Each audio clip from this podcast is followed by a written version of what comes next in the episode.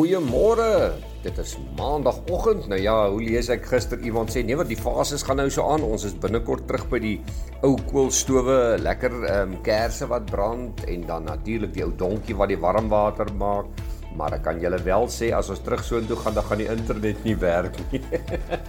so ehm um, wel ons hoop julle julle lewe daarom en oorleef daarom so tussen al die weerkrag weer en kom ons glo dat dit daarom vir die beter sal word want dit kan eintlik net beter word van hierdie vlakke waar ons nou is. Maar nou ja, die wêreld, hulle gaan aan en en die Amerikaanse markte was gister, ag, ekskuus, Vrydag so 'n bietjie op die agtervoet geweet. Almal is senuweeagtig van hierdie week se Federale Reserve Raad se vergadering. Almal weet dat daar gaan besluite word oor rentekoerse en hulle is bekommerd.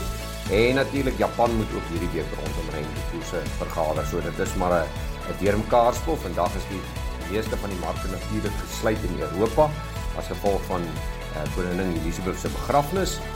So verwag maar so 'n bietjie van 'n stillerigheid veral in Europa se kant. Wel Dow Jones kom maar 4% swakker 139 punte laer op 30822. Die S&P 500 3873 dis 28 punte laer, 0,7% swakker en dan die Nasdaq 103 punte laer, 11448.9%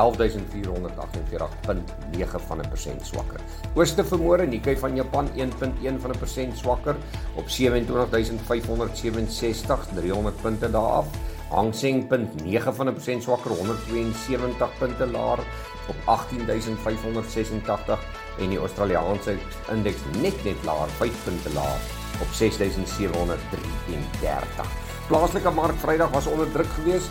Top 40 indeks 978 punte swakker 1,6 van 'n persent laer op 60014 en die algehele indeks 984 punte laer 1,4 van 'n persent swakker daar 66584.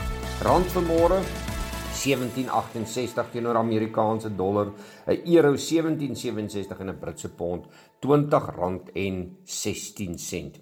Wel die die die ehm um, ag die uh, sagte kommuniteite vir die boere.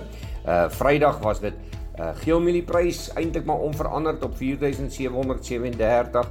Witmielies lig nog sy kop so bietjie punt 2 van 'n persent sterker op 4785. Koring 3.3 van 'n persent swakker 6944.